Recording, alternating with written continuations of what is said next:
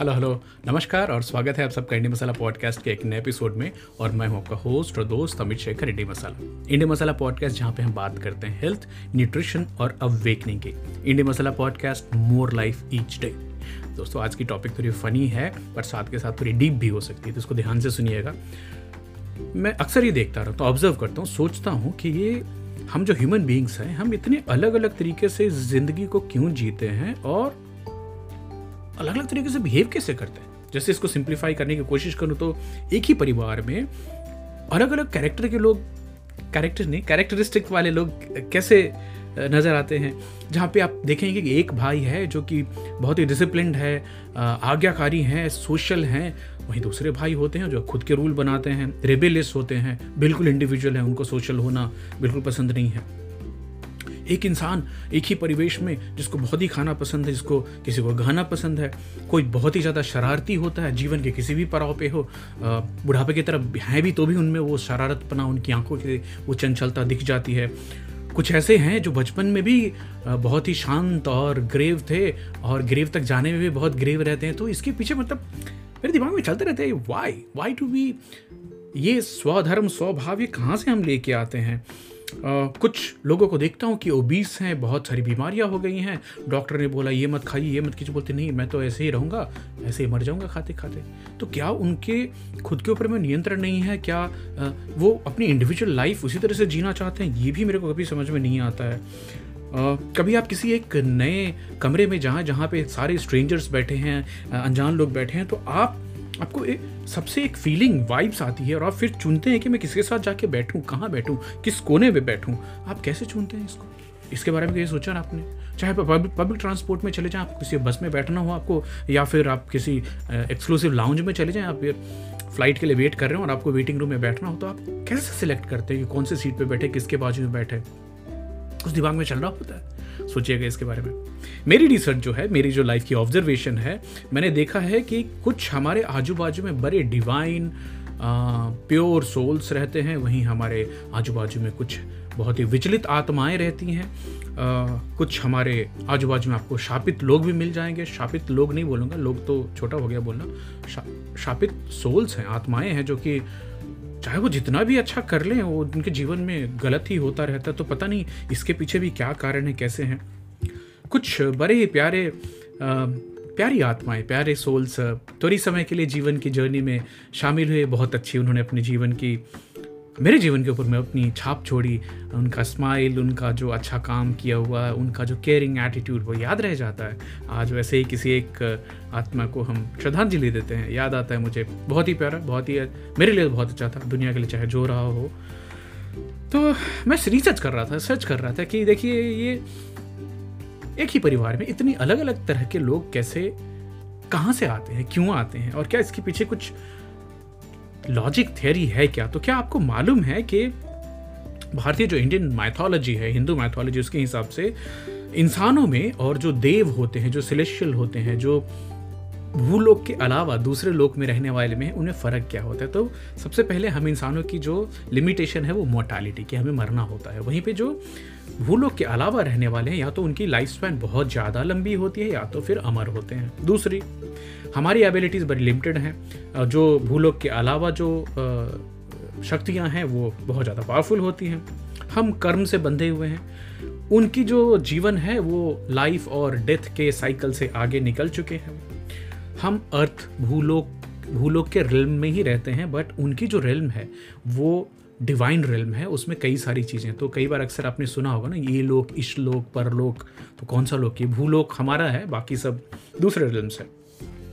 इंसानों का पर्पस होता है जिसको फुलफिल करना उनका धर्म होता है ड्यूटी होती है और साथ के साथ स्पिरिचुअल लिबरेशन की तरफ़ आगे बढ़ने की ज़रूरत होती है। वहीं पे जो भूलोक के अलावा दूसरे लोग में रहने वाले लोग हैं, उनका कहा जाता है कि अलग अलग रोल रिस्पॉन्सिबिलिटीज़ हैं, वो एक कॉस्मिक बैलेंस बना के चलते हैं और वो वर्ल्ड को पोटेंशियली बचाते हैं ईविल से।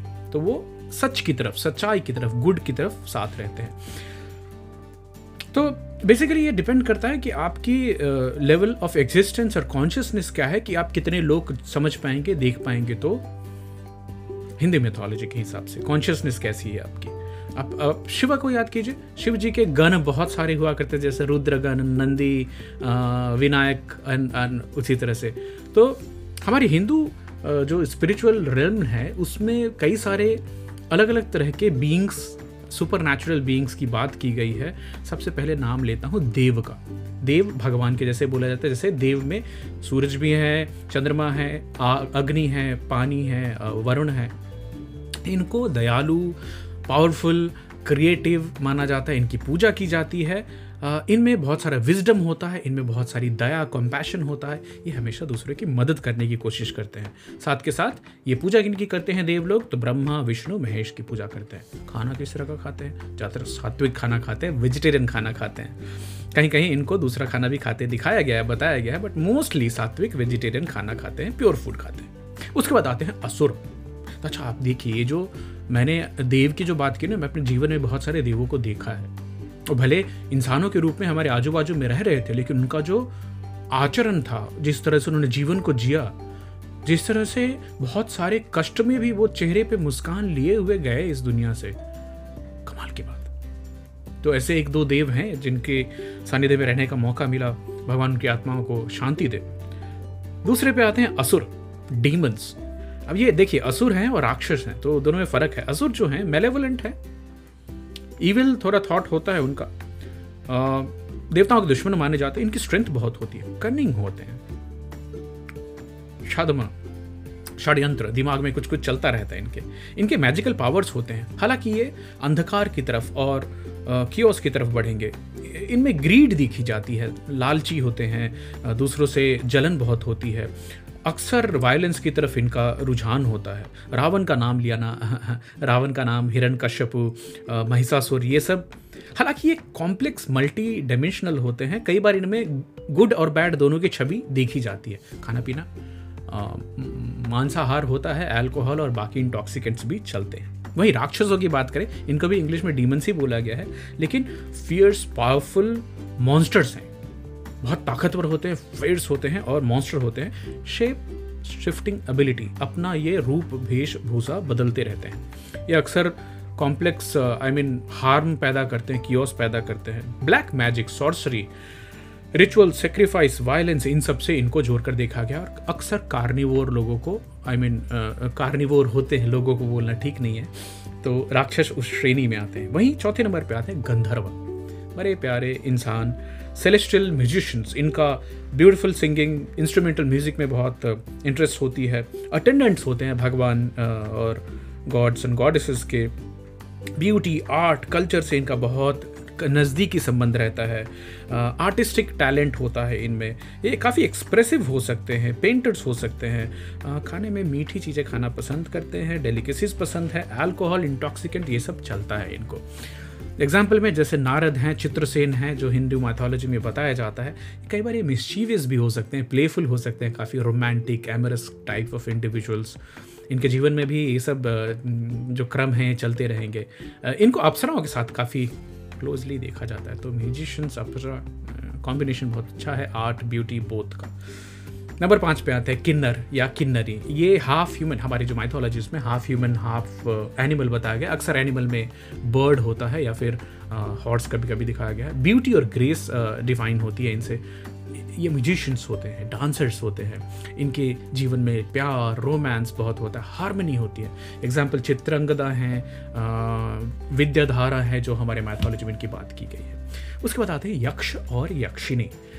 ये नेचर स्पिरिट्स हैं जो आजू बाजू रहते हैं, ये रक्षा करते हैं वेल्थ की फर्टिलिटी की एबंडेंस की मिशीवस हैं प्लेफुल भी होते हैं, जो कि इंसानों का रूप भी ले सकते हैं। कई सारे यक्ष यक्षिणी प्रैंकस्टर होते हैं जो क्रैक करने वाले तो चाहे आप अभी भी देख लें तो किसी भी जीवन के काल में हो, वो मज़ाक उनका जाता नहीं, वो हंसती, मज़ाक चलती रहती है। ये ग्रांट विशेष भी करते हैं, लोगों की इच्छाएँ पूरी करते हैं। इनको अक्सर गार्डियन ऑफ़ नेचुरल रिसोर्सेज बताया जाता है, जैसे trees forest water bodies and all example है कुबेर, जो कि धन के साथ साथ काम के भी लिए जाने जाते हैं। खाने में इनको fruits nuts natural food spices पसंद है। उसके बाद आते हैं नाग श्रेणी। सरपेंट बींग्स पावरफुल मैजिकल ये इंसानों का फॉर्म ले सकते हैं। ये पानी फर्टिलिटी के गार्जियन माने जाते हैं। और साथ के साथ जो नाग लोक के लोग हैं, वो खजानों की रक्षा करते हैं, साथ के साथ जो पवित्र जगह है, उनकी रक्षा करते हैं। सोच के देखिए। आपको आजू बाजू में खजानों का रक्षक, बैंक में काम करने वाले लोग शायद, ओके। वानर श्रेणी के लोग, जो मंकी बींग्स हैं, बहुत ही स्ट्रेंथ होती है बहुत अजिलिटी होती है इनमें। गरुड़ा श्रेणी के लोग मिथिकल बर्ड्स जो कि सीता जी को रक्षा के लिए जिन्होंने अपनी जान दी थी, इनकी स्पीड के साथ इनको जोड़ के देखा जाता अबिलिटी टू फ्लाई तो मुझे देखता, आज के जीवन में, हमारे जीवन में गरुड़ कौन है? जो पायलट्स हैं, जो एविएशन सेक्टर में काम करने वाले लोग हैं। सोच के देखिए, मेरे दिमाग में ये सब चलता रहता है। अप्सरा सेलेस्टियल निम्स जो कि डांस और म्यूज़िक के साथ इनका संबंध है। ये देवी देवताओं के आजू बाजू रहते हैं। ये जहाँ रहते हैं, वहाँ पे खुशी और उल्लास के पल लेके आते हैं। तो माहौल बदल देने वाली एबिलिटी होती है इनमें। तो वापस सोच के देखिए, क्या आपको अपने आजू बाजू में, अभी, अब ये जो श्रेणियाँ हैं, चाहे देव, असुर, राक्षस, यक्ष, गंधर्व, अप्सरा, गरुड़, नाग, इनके कैरेक्टर्स वाले लोग आपको आजू बाजू दिखते हैं क्या? अगर ध्यान से आप ऑब्ज़र्व करेंगे तो आप देख पाएँगे कि इस इंसान में शायद असुरों वाले लक्षण दिख रहे हैं या फिर राक्षसों वाले लक्षण दिख रहे हैं। ये तो पूरा गंधर्व है। चाहे वो बनिया परिवार में पैदा हो जाए, लेकिन उसको जाना म्यूज़िक की तरफ़ ही है, डांस की तरफ़ ही है। रेबल करके जाते हैं, उस तरफ़ जाते हैं। कहीं नहीं जा पाते छुप छुप करके उसको करते हैं। ध्यान से सोचिएगा, विचार कीजिएगा। और सौ बातों की एक बात, आप कौन सी श्रेणी में आते हैं? हालाँकि कोई भी श्रेणी कंफर्म मेरे हिसाब से नहीं होती शेड्स होते हैं अलग अलग देव तो बहुत बड़ी बात हो गई। मैं खुद को सोच रहा था, मैं कहाँ, कौन सी श्रेणी में आ सकता हूँ? शायद मैं गंधर्व की तरफ़ जाऊँगा। कुछ आर्टिस्टिक एक्सप्रेशन करने की खुजली तो होती रहती है। साथ में बहुत सात्विक खाना भी नहीं है, बहुत सात्विक लाइफ भी नहीं है। आप भी सोचे, इसको देखें और बताएँ कमेंट्स में और अपने विचारों से कि आपके आजू बाजू क्या आप इस तरह के एक दो लोगों को पहचान पा रहे हैं जो इस श्रेणी में जाते हैं? क्या आपके जीवन में कुछ देव हैं? असुर तो ज़रूर मिल जाएँगे आपको, राक्षस भी एक दो आप आइडेंटिफाई बहुत इजीली कर पाएँगे। गंधर्वों को पहचानिए, किन्नरों को पहचानिए। देखिए, कैसी चल रही है उनकी लाइफ राइट मिलते हैं एक और इंटरेस्टिंग एपिसोड के साथ। तब तक थोड़ा आत्म अवलोकन कर लिया जाए सेल्फ रिफ्लेक्शन कर लिया जाए। Take care see you bye